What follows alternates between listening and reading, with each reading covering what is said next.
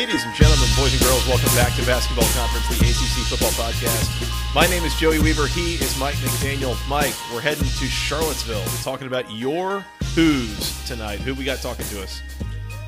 Justin Ferber, Cavs Corner dot com, editor-in-chief over there. Justin's been on our show, God, maybe four times now. I a bunch. He's he's our U V A guy. Justin, what's going on, man? I've seen some stuff in the last few years, that's for sure. Yeah, I'll, I'll say. Yeah, it's been every year. I feel like has been wildly different than the next. So excited to see how this one plays out. Well, and O Gs will know that Justin. A lot of those things that he's seen have been on my LinkedIn. Uh, if you, if you like that callback to the first time I think he was on the podcast. Shout out to my professional career, which is unrelated. Justin, it's great having you back. Uh, we're, we're excited to kind of talk about year two here of the Tony Elliott era uh, at Virginia. Year one, uh, th- things got off to a bit of a, a rough start. Uh, the team was three and seven, and then obviously the, the tragedy at the end of the season. Um, can't talk about this team without mentioning uh, the, the shooting that happened that, that cut the she- season short. Uh, the, the final two games were just canceled, uh, and, and understandably so. But I guess, you know, in, in terms of the way that the fan base looks at this team and this coaching staff, looking at those those first ten games, what was the initial takeaway on, you know, first impressions of, like, do we feel like we have something building towards the future, or are there already concerns coming to light with, with the way things are looking, the way things are, you know, the team's being coached, the way that the recruiting's looking, things like that? Yeah, I mean, I think where they started, it sort of depends on where you think they were going into the season. And um, th- I think Tony was in a little bit of a unique situation last year. Um, the expectations were higher than most first-year coaches would have, right? So, like, I think the Vegas over-under for wins for them was like seven and a half. Um, I remember talking to you guys about this last year, and I think people were – pretty bullish on them winning some games. I think the idea was, like, the offense would kind of pick up where they left off. They might not be as good as they were the previous year, but they brought back so much from a really productive passing game in twenty twenty-one. Um, and then you would think that that would sort of carry over, especially bringing a quarterback back in Brennan Armstrong. Um, and the defense would kind of lag but maybe improve, you know, after they were pretty bad in twenty twenty and twenty twenty-one um, under Bronco staff. And – you know, what ended up happening was the offense regressed, you know, in extreme fashion. Um, and the defense was way better than people thought it was going to be. It just didn't translate to wins. Um, and it almost feels like there was two different teams playing. You know, it was like the, the defense is certainly like something if you wanted to find a positive. Um, you know, they improved drastically from where they were, and some of that is personnel, right? Like, they brought in some different guys, some guys left and graduated, and younger guys came in and played better, um and then a lot of it was, I think, just the new coaches, you know, really hit the ground running. And then on the offensive side of the ball, the expectations were really high, and it was really clear that things just didn't click. And I think there's a lot of blame that can go around with that, a lot of learning that has to go around with that with the guys that are back. um And then maybe some guys that just didn't buy in. There was a lot of issues around that, you know, before what happened in November. And um, ultimately, like, there were a couple signs here and there that maybe they were making some strides. But ultimately, like, the last game that they played against Pitt was a disaster. Um, Brennan Armstrong threw two pick sixes to start the game, like, literally the first oh, two plays that. of the game. Yeah. Yeah. Hard to forget. Um, and, you know, like, it was just the, the, the wheels were kind of felt like they were kind of falling off, um, you know, and, and it'll be interesting to see this year. I mean, because I think we'll learn a lot about the coaching staff, the personnel, you know, where the, the locker room is after obviously what ended up happening to end the season. Um, because a lot of those guys that were factoring in on offense that were expected to be good last year are gone. So you're kind of starting over, and maybe that just leads to more struggle, or maybe it leads to some improvement, even modest improvement, um, which would make you think, hey, maybe last year was just kind of like a year zero reset, and it th- we were kind of overlooking the negatives to, and focusing on the positives with guys like Brennan and Dontayvion Wicks coming back. Yeah, I was going to ask, and, and maybe a bit of a weird question, but you mentioned the expectations, especially maybe from the fan base. Do you feel like looking – looking back, like at the time that those expectations, you know, were being discussed or being considered, mm-hmm. was was all of that like totally isolated to the football program, or do you think any of that was maybe related to some of the success that's been had with the basketball program and with some of the other non-revenue sports uh, in recent years on campus? Football is weird here just because, like, it's such a different sport on any campus, right? And here it's like it's such a different enterprise. I mean, I think the, the Olympic sports, a lot of that has to do with, like, the student base that U V A is recruiting and, like, the areas of the country that they're recruiting. And honestly, you know, I, it's a big topic right now, but just, like, the conference that they're in, I think there's a lot of programs that do well with that. And then, obviously, basketball is, is humming, but they have one of the best coaches in the sport. So I think that's – you know, I've seen what U V A basketball can be when they don't have that, and it's not always as good as it is now. But, I mean, I think with the football program, I think and, – and I'm probably guilty of this too to some degree. Um, I wasn't as positive about the team um, as some other people were, but, like, I, I, I was like, okay, there's no reason they can't kind of, like, hit the ground running with Brennan back and with, like, the amount of receiver talent that they brought back.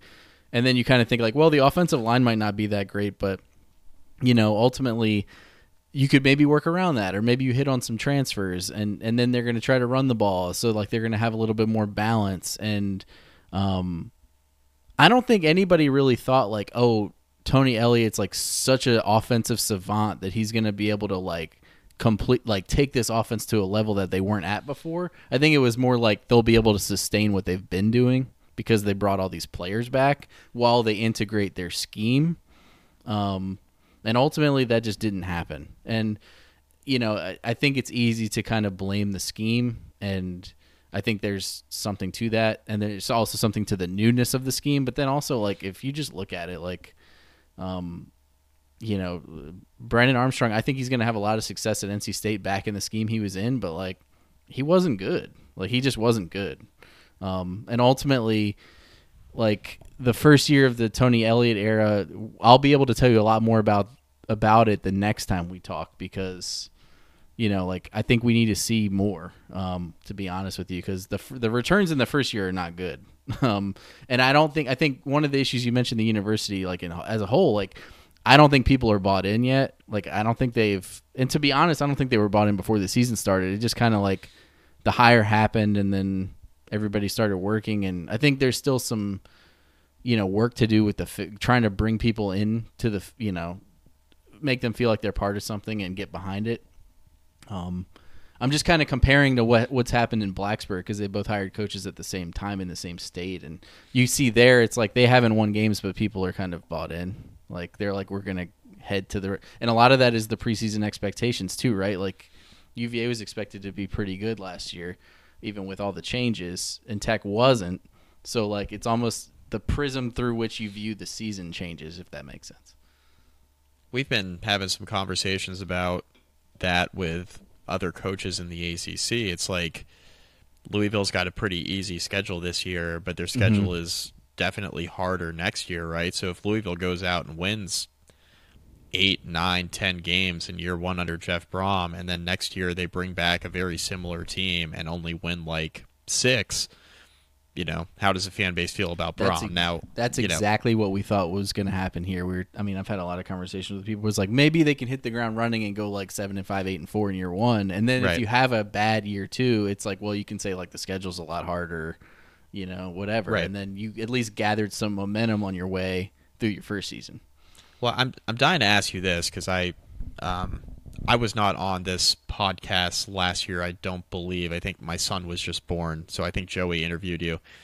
I'm dying to know about the whole process of hiring Tony Elliott and mm-hmm. kind of, because you mentioned, you know, the fan base not really being entirely bought in, like, going into last year, and now after a rough year one, kind of where things are at now.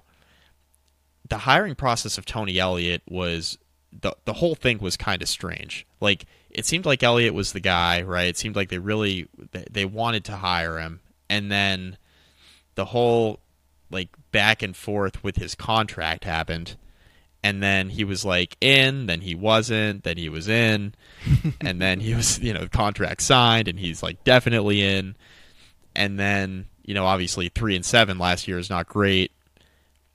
How does the fan base view him in terms of, like, how all that went down, right? And, like, do you think the fact that, you know, he wasn't necessarily, I don't want to say he wasn't the guy because I thought he was, but with the whole hiring process and how that happened, is that a big reason why the fan base wasn't totally in on Elliott, or does it just reflect back to, you know, last couple of years of Clemson offense struggling a little bit? Like, are we sure Elliott's the right hire? Yeah, it's a combination of things. I don't know that it's necessarily anything personal to him specifically. Um, I think, like, part of the, there were a lot of factors in this. One, Bronco quit out of nowhere. So, like, right. people weren't ex- people weren't like pining for a coaching change. Um, maybe they were after the tackle eligible play against Virginia Tech, but that was in like a three day span before you quit. You know, right. like, that wasn't like a slow burn. Um, that caught all of us off guard. Oh yeah, yeah, yeah it sure did. Um, just to remember, just remember that when you get to the, if you haven't done your N C State preview, you know all those guys are back together. So, um, but you know, I, th- I think. You know, Bronco quitting um, was weird and unexpected, and I think on, it wasn't something where, like, I mean, I know this for a fact. Like, the athletic director and the president weren't like, "Oh yeah, he's thinking about quitting." Like, they had no idea. So, you know, you start you're, you're sort of starting a search from scratch, which is pretty rare. I mean, like, a lot of schools, even if a coach leaves for a better job, like, you kind of know that's possible, right? Like, you're you're thinking about it, um, and. You know, the guy that before, I mean, Elliott was one of the first names that came up, but also Anthony Poindexter yeah. came up. Anthony Poindexter, for people that don't know, um, was probably one of the three or four best players that ever played for U V A. Um, he played in the nineties. I think he was an All-American like three years in a row. Um, and then he had like a horrific knee injury, before, you know, back in a time where they couldn't really fix it like they can now. And his career basically like never got off the ground in the N F L. Um, but anyway, he, he came back and coached. He was on Groves staffs and London staffs, and then he went out, and now he's the co-defensive coordinator at Penn State. Um, and, you know, it seemed like it was heading in that direction, and there was some buzz. I mean, I wouldn't say like it was one hundred percent approval, because obviously like Poindexter hasn't even called defensive. He's not even like really like a full-fledged defensive coordinator. Um, so it would have been kind of like an unproven choice, but there it's a sentimental choice. Um, and I think there would have been a lot of people that would have got behind it. Um, but ultimately, I think to the fan base, I mean, there's some other stuff going on too. Like, even when Bronco kind of had things running pretty good, I mean, I don't think like, you know, they never got the attendance numbers back to where they were at, at its peak. Um, and some of that just has to do with like changes and, you know, like a lot of programs have had that issue. Um, so I think it's kind of a combination of things. I don't think Tony did anything when he got here that was like, that turned anybody off. I think they, it just wasn't like the kind of hire that's going to like, it didn't like, you know, change people's minds and be like, oh, now I'm in, I was out and now I'm in, because a lot of those people would have been in with Bronco. You know what I mean? Um, Like, because they, they were winning games. So, you know, I think it's a combination of things, honestly. But the whole the whole process was weird with him, like, leaving and, and coming back. And, you know, like, that was odd. Um, but ultimately, when that was happening, what we were hearing is, like, this is kind of, like, he's a very, like, deliberative person. So, like, you know, it's not that surprising. But, you know, I think it's kind of water under the bridge at this point. But ultimately, now it's about the results. Yeah, you mentioned him coming in for Bronco. I mean, I'm sure there's a little something different about hiring Tony Elliott, a first-time head coach, to replace Bronco Mendenhall, who had been hired as an eleven-year veteran at B Y U, mm-hmm. you know, and then spent another six years uh, kind of building a program, proof of concept, all that at, at Virginia. You know, just it's it's a different different approach. It's a different feeling for sure. Um, Justin, I want to talk about the roster, um, and, and the first place we always go to is the quarterback situation, and it, it's funny to me looking back, Brennan Armstrong has recorded pass attempts for this program for f- the last five years and has also now transferred to N C State, uh, where he will start this year as quarterback. I, I don't know how eligibility w- works anymore, I, for what that's worth, but um, at this point... Uh, help me understand, what does the Virginia quarterback situation look like? I know we had Tony Muskett transfer in from Monmouth. Uh, is it is it Muskett or bust, or is there anything else that we might be seeing from a quarterback standpoint this fall? yeah, I mean, he's the guy. Um, he was brought in to start. I mean, I think um, one, yeah, that's one. You know, you're talking about like how the fan base feels about Tony Elliott and like where he stands and all that.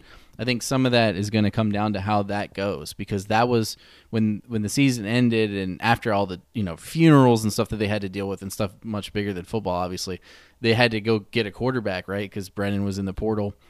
And the first guy they went out and like talked to and met with was Tony Muskett. I mean, they, they kind of picked him early, and, you know, I wouldn't say like they brought him in and told him he'd be the starter, but I think that was the implication.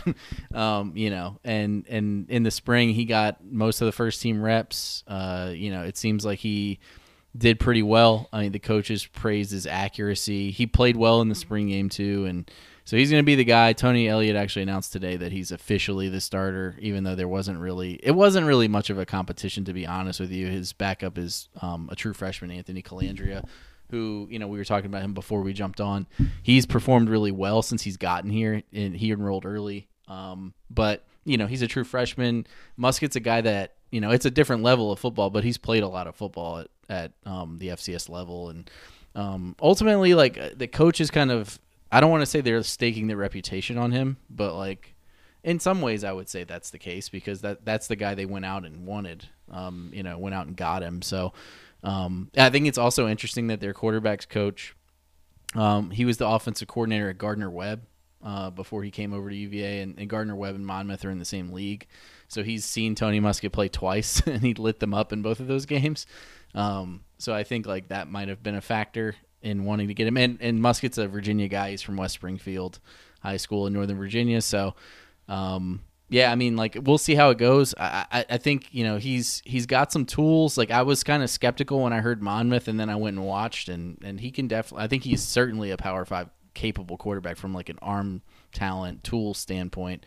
It's really going to be about how how well he learned the offense, especially after watching last year's offensive personnel really struggle to, like – just execute things. Um, if he can come in and do that, I think that's an improvement.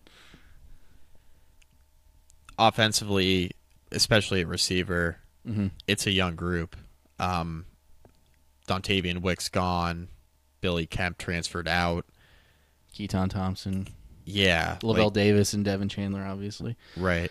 So, I mean, is this is this the weakness of the of the roster? Like, is it wide receiver? Is it elsewhere? Um, I mean, it, it, at the very least, it's an unproven group, it seems like. I think I'd be more worried about the offensive line. Um, I think, like, if you looked at it on paper, you know, I, I saw David Hale's, like, position rankings for the A C C, which I always think is interesting, and he does a good job of sort of breaking those things down. He had, I think he had U V A's receiver group, like, last in the league, and I completely understand how you would come to that conclusion just based on, like, looking down the roster, what they have. I would say that I'm probably higher on this group, and, and a lot of people that are closer to the program are than, than the outside world is, and, and that's fine. Um, we'll see where they land. Like, but, you know, Malachi Fields was a guy who last year they expected to sort of be a breakout player, and he certainly would have played a lot last year, even with all those other guys on the team. Um, and he got hurt. He like broke his ankle or something. I can't remember what he did. Um, foot injury or something in like August. Um, so he didn't get to participate in camp or the season. And he played against Pitt and had like a really nice game in his first game back, the last game of the season. So I think he could be like a breakout star at receiver. Uh, J R Wilson's another guy um, who was a freshman last year who had to play when all those other guys that you mentioned got hurt at the end of the year. And he had a good game against North Carolina. Um, they brought in Malik Washington, who is a all Big Ten player at Northwestern. Um, solid. I think he'll probably lead the team in catches. He's like a slot guy. Um, and, and, you know, they've got a couple other guys like that that can make a dent. Demique Starling, he's sort of like unproven, but probably one of the fastest players in the conference. Um, you know, he's, he's super, super fast, like track guy. It's just whether he can kind of put it all together as a football player.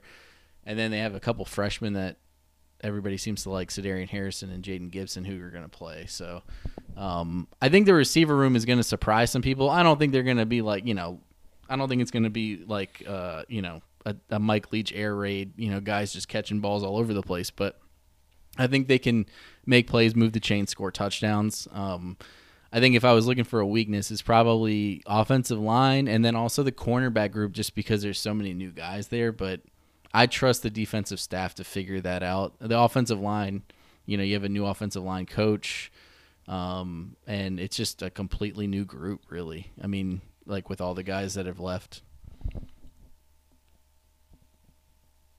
You mentioned the the the turnover in the wide receiver room, and again, I mean, how many of the top top receivers from that wide receiver room last year, you know, no longer on the team in, you know, one form or fashion or another. But I, I guess the thing that I look at is they did bring in the one transfer receiver, Malik Washington, but otherwise, you know, not a lot for what felt like it was going to be a, a rebuild in that room. Yep. My question is, you know, something that we've seen with a number of A C C programs is the, you know, it's a lot more difficult to get transfers to come in than it is to, you know, keep them from leaving, basically. Is that is that something that you've seen at Virginia as well, uh, as we've seen at a lot of other programs? I think uh, it depends. I, I mean, I, I think that's a good question. I think in, in some ways, I think with the coaching change, that obviously lends itself to having people leave. Um, I think last year there were some people that left. Obviously, you had some people leave when Bronco left, you know, as Tony got hired. And then you had people that went through one one year with Elliott and were like, you know what, this isn't for me for whatever reason, or I want to do something else with my last year, or I'm not a scheme fit, or whatever it is. Um And that's fine. I mean, like, that's normal. Um, and I don't think that they've been able to bring guys in necessarily at that rate. Um, but I think a school like U V A is going to thrive on a certain type of player and positions with opportunities. So, like, on the defensive side of the ball, I mentioned they brought in, th- like, three or four defensive backs um, from different kind of situations. One from Clemson, one from one from North Carolina that oddly – came and left, and now he's at Louisville. Um, and then one from S M U, uh, and I'm forgetting somebody. Um, but anyway, yeah, they brought in a bunch of corners and, and guys that, like, they see the playing time, and I think the offensive line's sort of been the same way. Um, they're also, I think they do a pretty good job of, and this goes back to when Bronco was here, but um, they do a pretty good job with, like, uh, Ivy League players and, and players like that that are, like, interested in not just football, but the value of, like, whatever their postgrad. Usually it's a postgraduate degree um, when they're transferring in. Um, and a lot of guys, like, see the value in that, and, and they've done pretty well with those guys. And, um, you know, got, and even, like, M A C level players and stuff like that. The question is, like, I think just across the board in college football, but certainly at U V A, it's like, I would say if you can hit on more than half of your transfers, then you probably did pretty good, because you're going to have guys that wash out, guys that aren't a fit, guys that it's the, you know, if they're coming up a level, maybe it's like they're just not athletic enough. Um, guys that are coming from bigger programs thinking they're going to play, but they don't, you know, because they're just maybe not as good as they think they are, or whatever the case may be. Um, but yeah, I mean, I think at receiver, it's a combination of things. I think they really needed a guy like Washington that can come in and just eat up a bunch of catches, especially with, like, uh, Kemp gone. And, you know, he's a guy that just could live across the middle of the defense and do things. And I think they have faith in the outside guys that I mentioned, Fields and, and Wilson and Starling and those guys. It's going to be, you know, I, I, they didn't really go out and, like, recruit a ton of receivers, to be honest with you. So I think part of it is, like, betting on the guys you have, but um, ultimately, like, I think for this year, they're not going to bring in as many guys as they lost, but maybe next year they don't lose as many, because there's more of a buy-in, if that makes sense, with the with the staff going into their, I guess it'll be their third year. Defensively, you know, you talk about some of the weaknesses on offense, or at least the unproven pieces of the offense, but defensively, this is a group that returns, especially in defensive line, a lot of veterans. I know at linebacker you lose Nick J- Nick Johnson. I'm sorry, Nick Jackson to Iowa, and mm-hmm. you know he's a three-time All A C C player. It's really hard to replace that guy.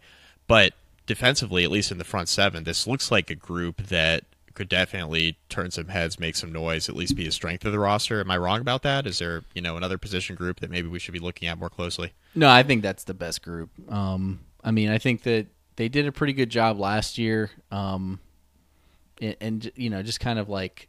Like I said, the defense wasn't really expected to do a whole lot, and you know nobody was really expecting them to to light the world on fire. And it's like, hey, if they can just show some more sound play. The big thing under the in the last Bronco year was just giving up big plays, but getting after the quarterback was a priority, and they got a lot of pressure from their front last year and had a couple guys break out. Um, Chico Bennett was a guy that started his career at Georgia Tech.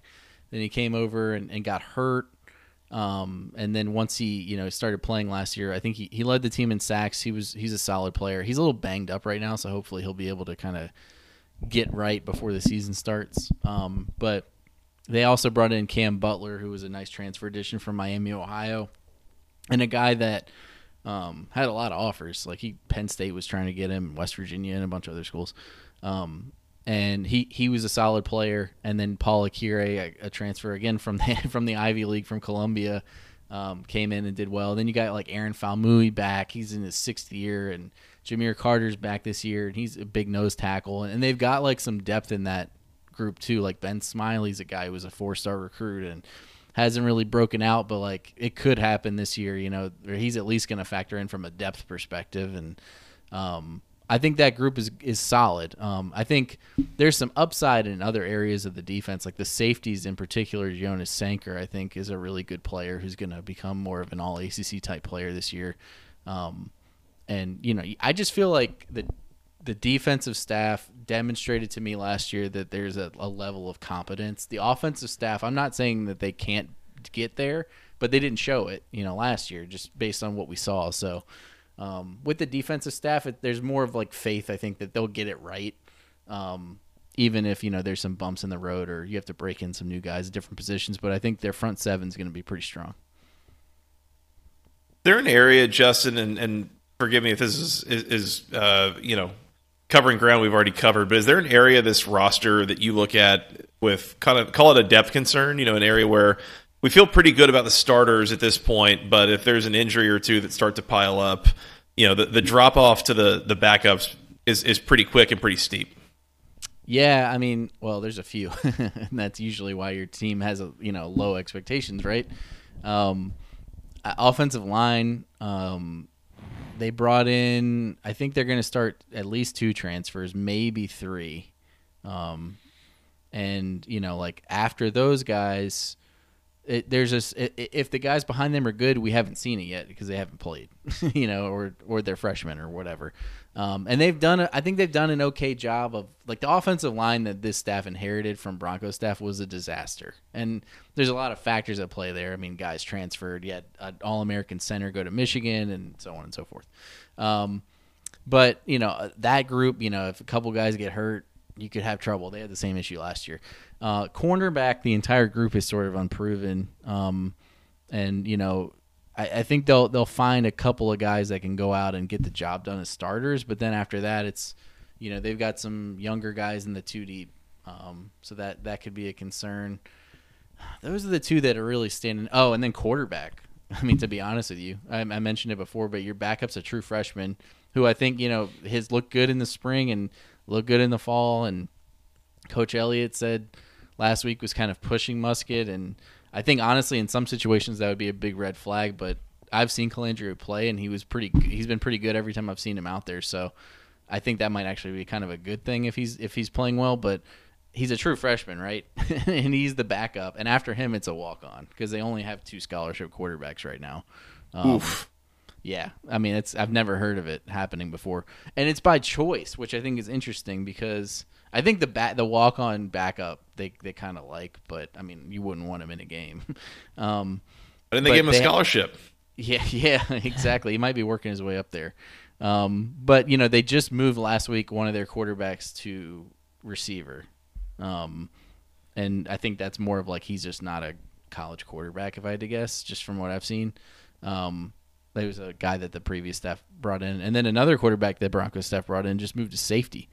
So it's kind of like, you know, and and they know that they only have two other quarterbacks in the room. So it kind of makes you wonder, like, you know, where those guys were. And obviously in an emergency, I guess they could come back to quarterback, but that's not ideal. Um, or you're running practice almost at that point. Like what? Yeah, I mean, it's really bizarre. been it's really been Muskett and Colandrea getting a lot of the reps. And then the backup, Grady Brosterhouse is his name, um, the walk-on. He's been playing quite a bit, and I mean, he, he has, seems to have a pretty live arm, and you hope that you don't ever have to go to your third quarterback, but um, that room is probably going to need to be overhauled, and some of this is some of this is obviously choice. Like I said, two guys switch positions, and some of it is Jay Woolfolk walking away from football to focus on baseball too. So um, that certainly impacted the room. But but like I said, moving Delaney Crawford from receiver to, or to receiver was something they did after that. So clearly, like, you know, it wasn't like, you know, that decision had been made or anything like that. So, yeah, we'll see how that goes. I mean, obviously, you you hope that you don't even have to go to your backup quarterback too much. But um, if it goes beyond two, then then obviously at that point you're just trying to get through games. With how the offense struggled last year, and we'll get into the schedule here in a second, but with how the offense struggled last year, what would constitute a successful season in your eyes, Justin? Because I'm having a similar conversation just down the road in Blacksburg, mm-hmm. where I'm trying to figure out what would constitute a successful season offensively after what I saw out of my alma mater last year, which was, you know, even worse than what U V A fielded. Yeah, I think that's the question. Um, is, you know, we, we talked about what happened last year on the offensive side of the ball, and then obviously everything that the team had to deal with off the field, um, and the defense improvement, which I think, like, we give the defensive staff imp- the, the credit for that, but also that's part of Tony's staff, right? Like, he gets credit for that too, um, I think, anyway. So, you know, it as far as the offense goes, like, what constitutes success is is um, competence, if that makes sense. Like, last year, it looked like there was way too much stuff going on. I mean, like, they were having trouble getting plays in, and, like, the basic things yeah. that you just don't want to see teams messing up. Um, procedural yeah. penalties, breakdowns in coverage. They had – I couldn't I couldn't tell you how many passes they dropped. Like, I mean, it was a lot, including guys that are, you know, like, guys that were depended on to be good last year. Um, guys running the wrong routes, quarterbacks throwing to the wrong spots, you know. Quarterbacks throwing two pick sixes to start games. Like, it was just a litany of, it was like every issue you can think of um, kind of came up at one point or another, and they were bad at all the key metrics. And I'd say that's where I would want to see some improvement is third downs, red zone, that sort of stuff. Like, the stuff that really makes and breaks a game, turnover margin. Um, that's the stuff that they need to do a better job of. It's just really executing. I don't think anybody um, is expecting this offense to, like, suddenly start scoring thirty points a game with the personnel they have. Um, but I would at least, I think most fans agree, like, I would at least like to see that it, it feels like the, the coaches and the players have a better idea of, like, what they're doing. Everybody's on the same page. Even if, like, you know, they're only scoring, they scored seventeen points a game last year after scoring thirty plus the year before. That's a huge drop off. And I think they were last in the A C C in scoring. Get that up to, like, if you can score an extra touchdown a game, like, even if the results are kind of, you know, I think more opponent driven than anything else. And that's why the A C C, especially the Coastal, has always been so cluttered. It's like all the teams are the same. Um, so I think, like, you know, you almost have to throw the record out and just look at, like, did they improve, and did it feel like they put the right personnel on the field and, like, added the right pieces and things like that. Before history is written, it's played. Before it's frozen in time, it's fought one shift at a time.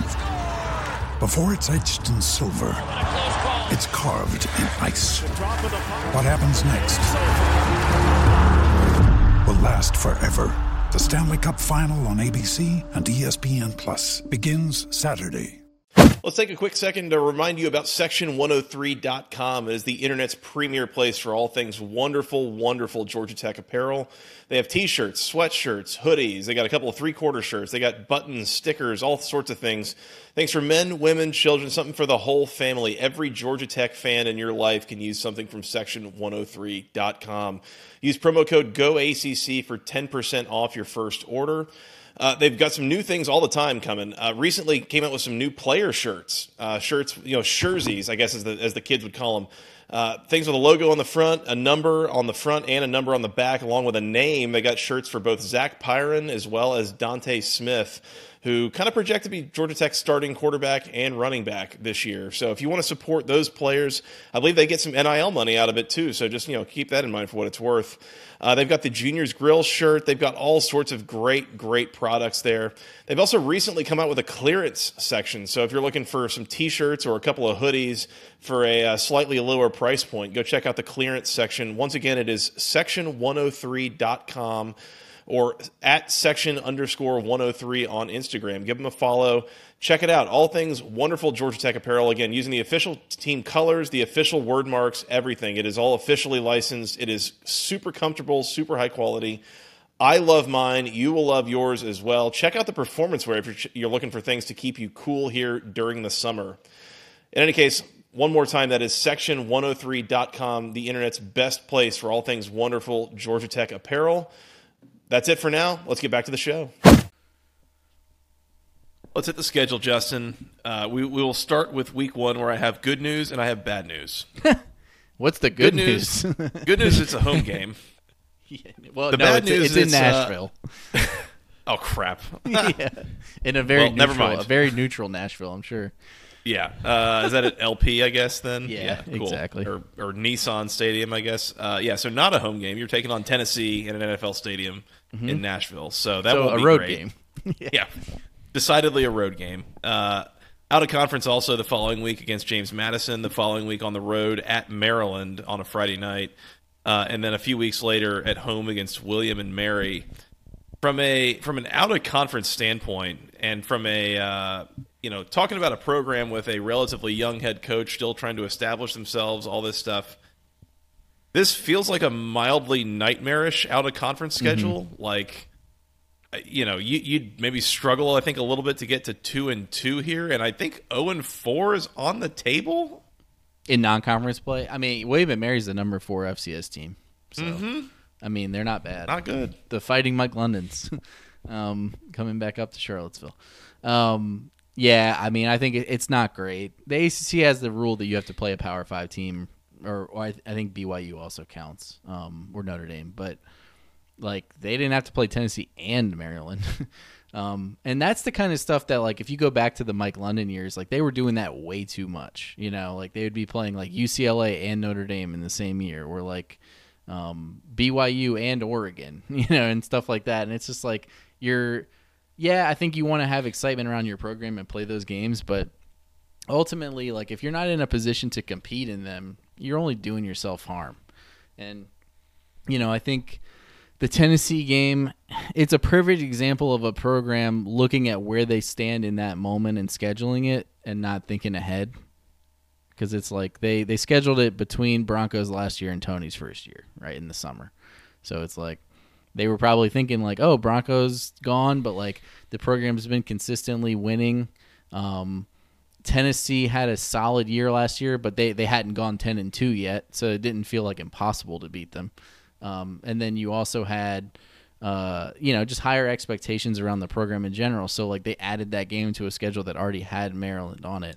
J M U is kind of a nightmare just because it's a zero sum. It's like, it's one of those games for U V A where it's like, if you win the game, like, that's great. Like, you got to win. And I think fans would feel pretty good about beating uh, J M U because J M U's been good.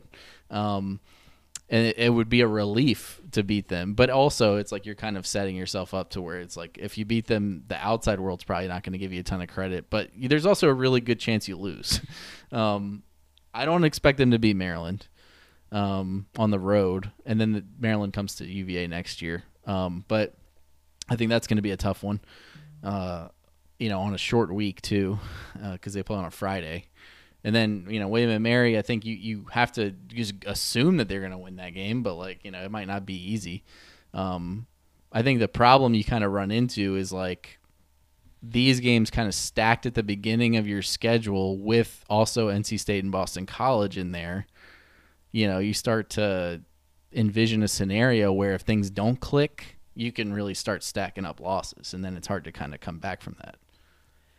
So the whole stacking up losses thing is what I want to talk about here because, I mean, the the out-of-conference, tough, right? And then, you know, you wrap up with William and Mary first week of October before the bye week. And you mentioned, you know, William and Mary is one of the best teams in the F C S. Mm-hmm. You mentioned the Mike London factor coming to Charlottesville. It's going to be an emotionally charged game. It's the second non-conference in-state team that that yeah. U V A plays, which they're going is very for the state too. Title, I guess. Right? Yeah, exactly.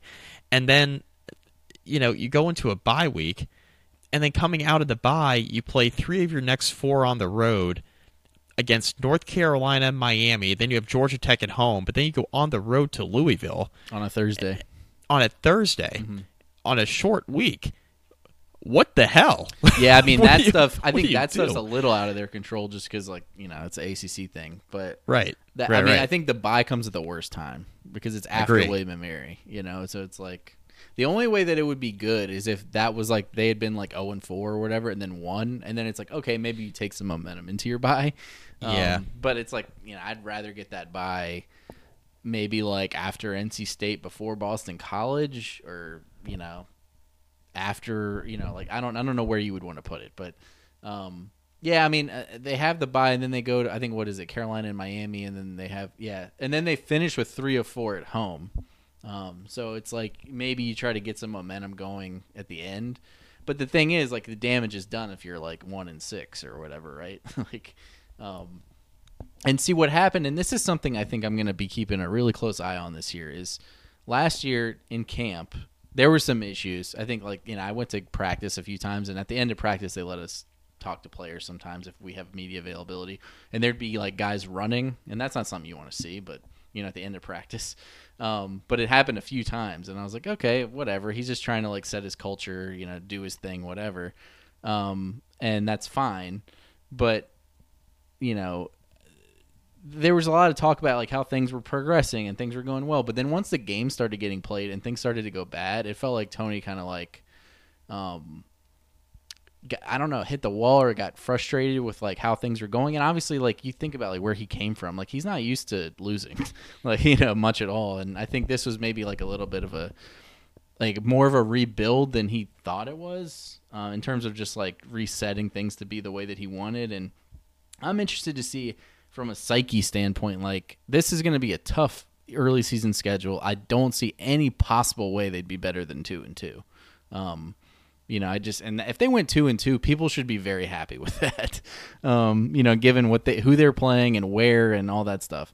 Um, you know, if, if things go bad and they're oh and four or one and one and three, like, how does he handle that? Is it still the, cause there's things have been very positive this fall about the teams, you know, making progress, and like, you know, guys are on the same page and they understand the schemes and they understand me and our staff, and um all, and then a lot of guys that maybe like weren't bought in have have left, um you know, and or like weren't a fit left, and um we're gonna see if that's real or not, you know, by how they kind of conduct themselves if things go poorly. I think I think that's a great point, and I, I one of the things I look at, again, schedule-wise, is I think the the stretch of four games in November is probably like the most forgiving-looking stretch. You know, you've got three home games against my Georgia Tech Yellow Jackets, the the you know Duke and Virginia Tech. Like that, you know, if you start stacking up games on the schedule of like most winnable, those are, you know, some of the some of the more winnable ones on there. And I think doing that at the end, the question is like, are those guys still able to get up for that after everything they will have gone through by that stretch, you know, in that first eight games? Mm-hmm. So I, I think that's a that's a a really insightful point of, you know, what is what is the psyche of the team towards the end of the season after what they might go through early, especially given like what they've been through, you know, in the last year. And um, I think that's a factor to, you know, like Mike Hollins was involved in that, and he's on this team. Like, I mean, the, it's not like there's no remnants, and you know, I think everybody's kind of saying the right things and doing the right things. Like, you know, it's an honor just to be out there. And I think that's true. Like, I think maybe things have been kind of put in perspective, you know, in terms of like how lucky everybody is to have a chance to play and how lucky everybody is to just be there and, um, you know, enjoy the moment that you have and all that. But like, ultimately when things start going bad, you kind of find out what you have and like how tough you are and like, you know, how resilient you can be. And I think this is a team where, like, they have a chance to kind of maybe start off a little rough, but, like, show some progress even if the result isn't there, and then maybe, like, have a chance down the stretch to turn things into I'm not saying turn it into like an eight and four or like anything like that, but maybe, you know, go from uh you know two and four start to a five and seven finish or something. I don't know. Um, you know, and I think if you did something like that, I mean, you're not going to all of a sudden like sell out all your games in twenty twenty-four if you go four and eight, five and seven, but there might be some signs of life. You know what I mean? Some progress.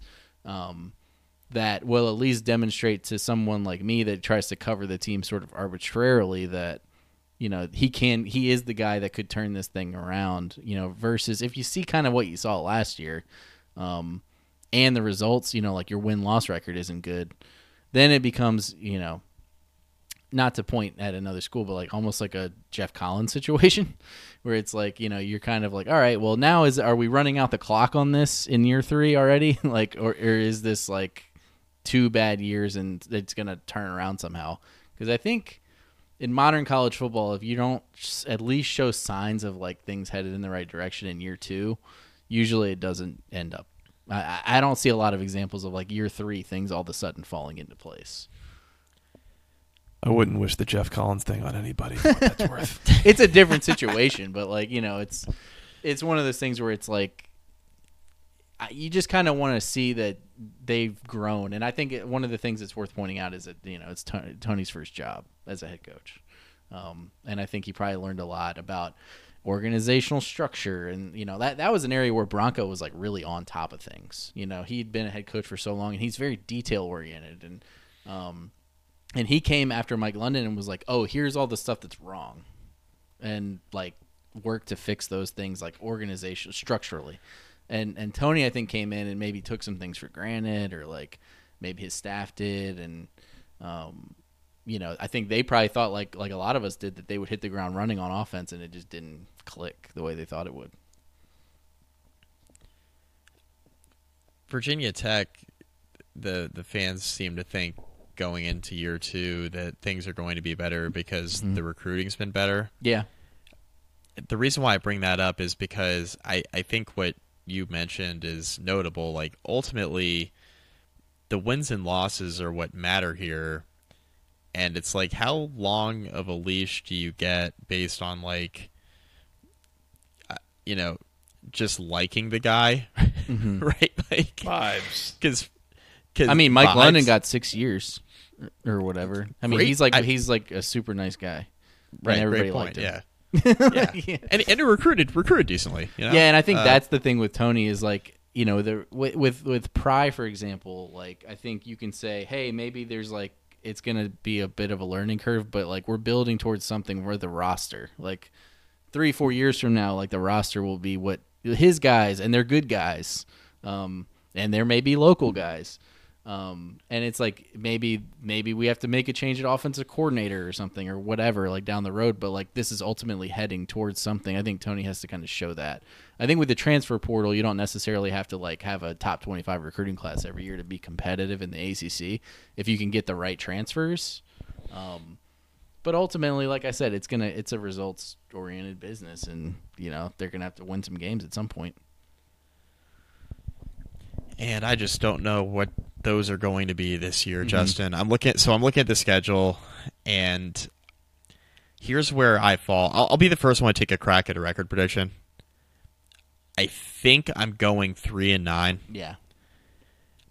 So here's how I'm gonna fall on that. So the the out of conference is brutal from you know for a rebuilding team, and just kind of how the games fall and. You know, you're a four-touchdown underdog against Tennessee in week one. I saw that line today. I mean, that's I, what what do you do, right? That's Joe just Milton to see what you got game. That's just like, what, do, what do you got, yeah. right? J M U. Do you do? I think we're laying them, by the way. Right. Jesus. Well, the thing with Tennessee is, like, it, you can see how the spread would get so big. It's just, like, they the way they play, like, they can just spiral on you really quickly because they score, like, in fifty seconds. Um, yeah. So it's like if you – Open the they open the game with the touchdown, then you punt to them, then all of a sudden it's fourteen nothing at the ten minute mark in the first quarter. Right. Yeah. But and you might not even have turned the ball over at all. Right. Yeah. All of a sudden you're down three scores. Um, J, like J M U is, you know, tough. Obviously, national championship level F C S team, make the jump to the F B S. Damn good. like first year. They played pretty well.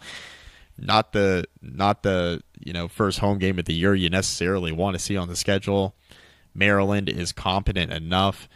N C State there at B C, like that's a that's a swing game at Boston College early in the year. Mm-hmm. Like if you're trying to win four, win five, try to win six, like you gotta win a couple of these swing games, and B C on the road is one of them, because Boston College could be anywhere between like bowl eligibility and the worst team in the A C C. Like that that's kind of where I'm at with them. And so, I, I mean, I think if you're U V A, that's a swing game. And, you know, we talk about m- momentum going into the bye week and that William and Mary game. Like, if you're able to beat B C on the road, then beat William and Mary, you're trying to just kind of survive and get to that back stretch of the schedule in November and see if you can pluck a few off.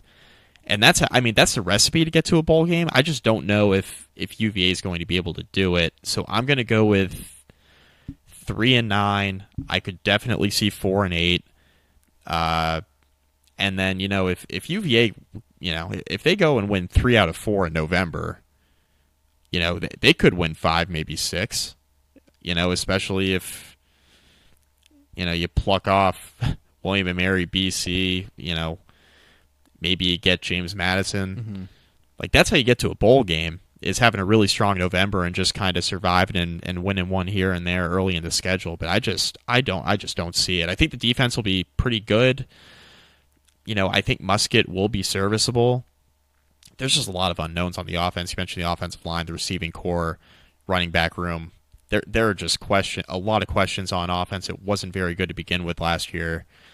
And I think the defense will keep them in games, relatively speaking, but you know, to a degree, your defense is a function of your offense too. Um, saw that in Blacksburg this year with my last year with my Hokies. Like the defense, I thought was pretty good, and then just wore down as the season went on. Just the mm-hmm. offense was so bad, and the defense I thought was solid, but just could not on the stay field off too the much field. Too. I mean, on the field way too much, and you get demoralized. And I think like the Pitt game last year, it's like they're already down fourteen nothing. They haven't even played it down.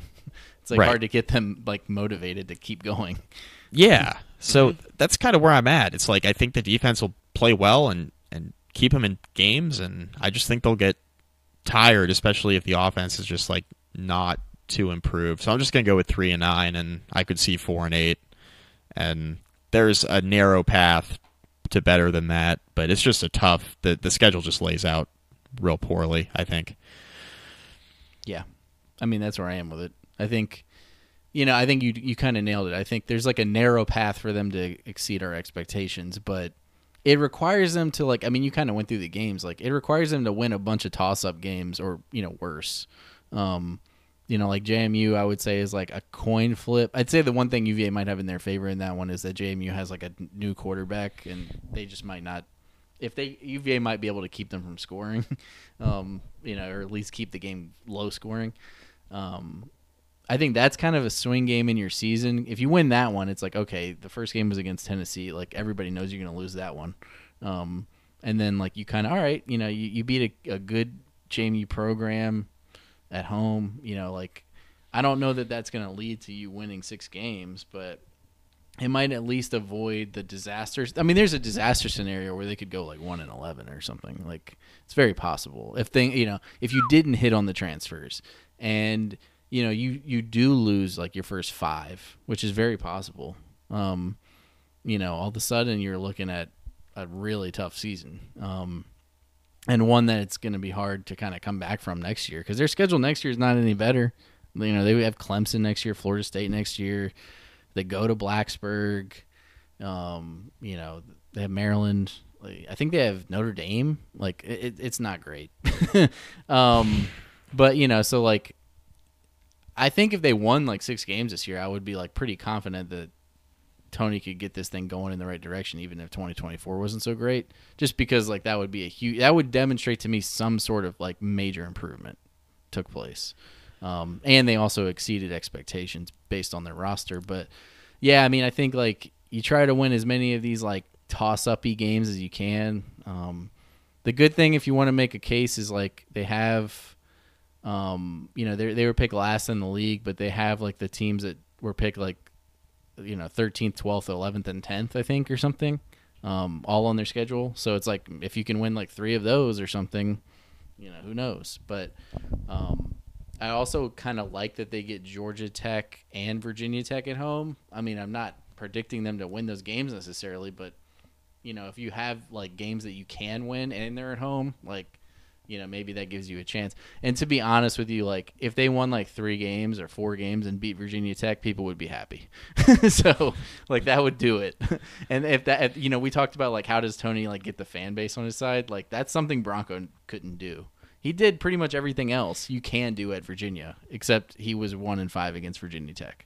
So, you know, I think, like, you have to find a way, especially with Virginia Tech, when being where they are right now. I mean, I think, like, they're – they're beatable, right? So it's like, it's not like the Logan Thomas, David Wilson teams coming to town.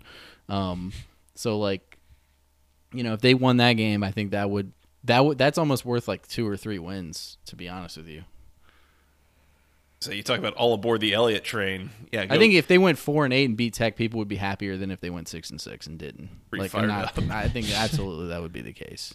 I Especially, I mean, your reward for going six and six is you're going to like a, you know, the Fenway Bowl or whatever. You know, it's like, okay, cool. Um, honestly, it's more about, I think um, with this team, it's going to be more of a, they're more of a journey team than a destination team where it's like, show me the progress, even if maybe you don't win the games. Like, I like that a lot. Um, that's a nice way of putting it, Justin. I mean, that's I like what that you, ha- you have to sort of spin it that way, right? I mean, I think like that's... Yeah. That, you know, when your expectations are where they are, and like I just ha- I have a hard time imagining them just like pulling a rabbit out of the hat and, you know, going eight and four or something. Like I just don't see that as possible. Um, and it's honestly but, been a, it's crazy. It's been a while since U V A's been like predicted to be this bad. Like I had to think about that the other day. It's been since like Broncos' second year maybe um, that they weren't like kind of predicted to get to a bowl. Um, so yeah, I. I I absolutely think there's something to that, you know, with where where you're coming from last year, where the expectations are. I mean, I think that it's totally fair to look at this as a not the what but the how.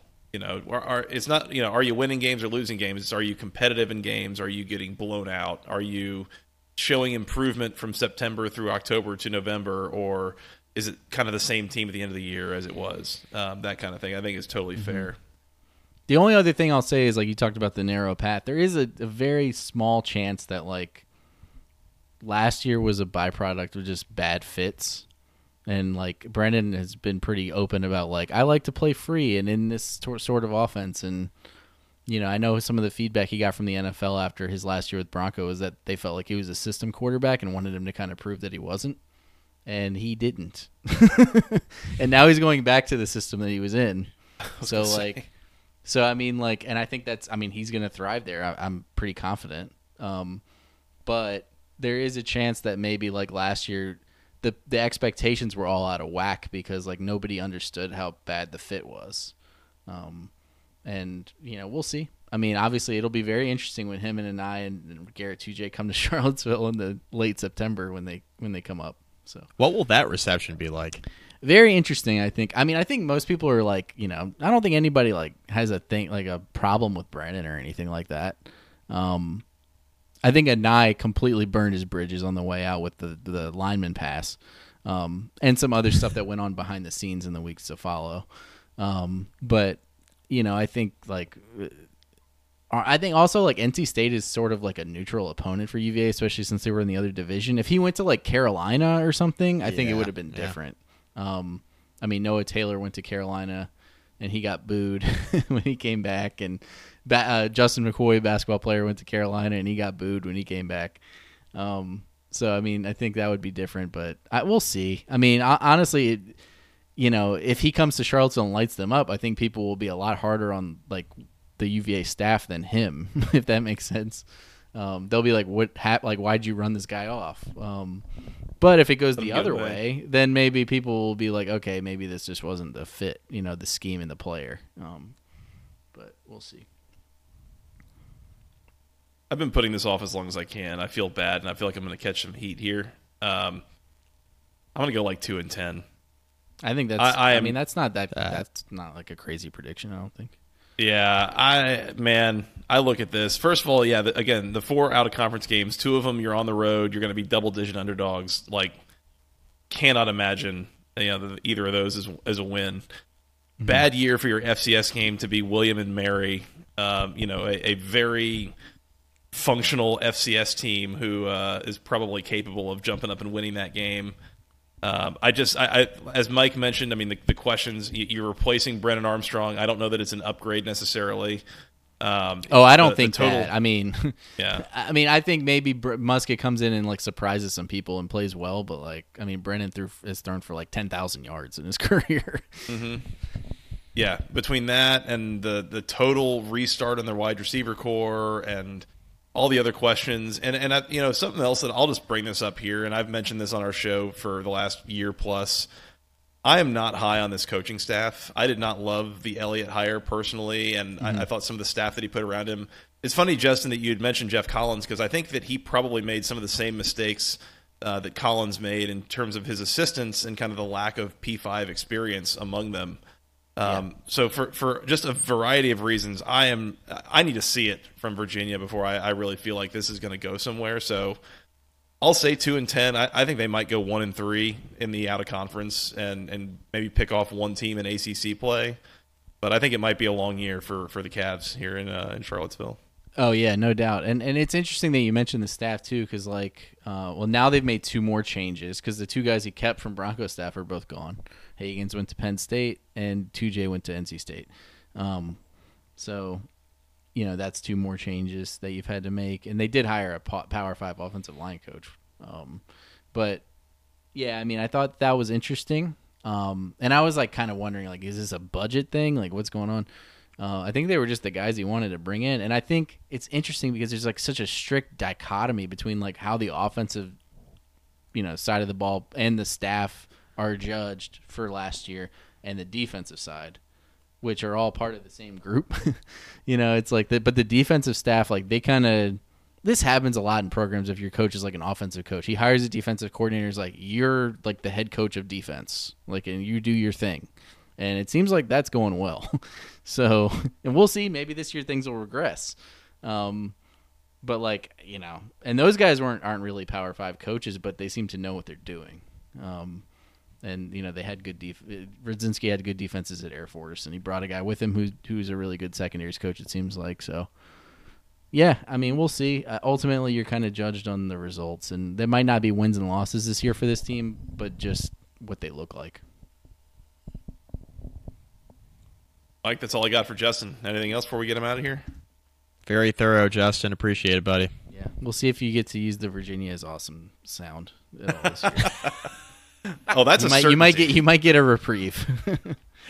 Oh my God, that's a certainty. Oh, there there, uh, there are a lot of things that could go either way in A C C football, but the uh, Virginia's awesome drop coming out is is a uh, is a certainty.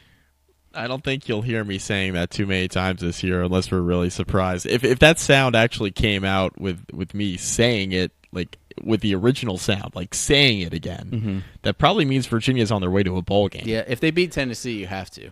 Basically, I, I don't think I have a choice, and I'll I'll remember this conversation um, here in about ten days if, if it goes down that yeah, way. Yeah, we'll right. see what happens.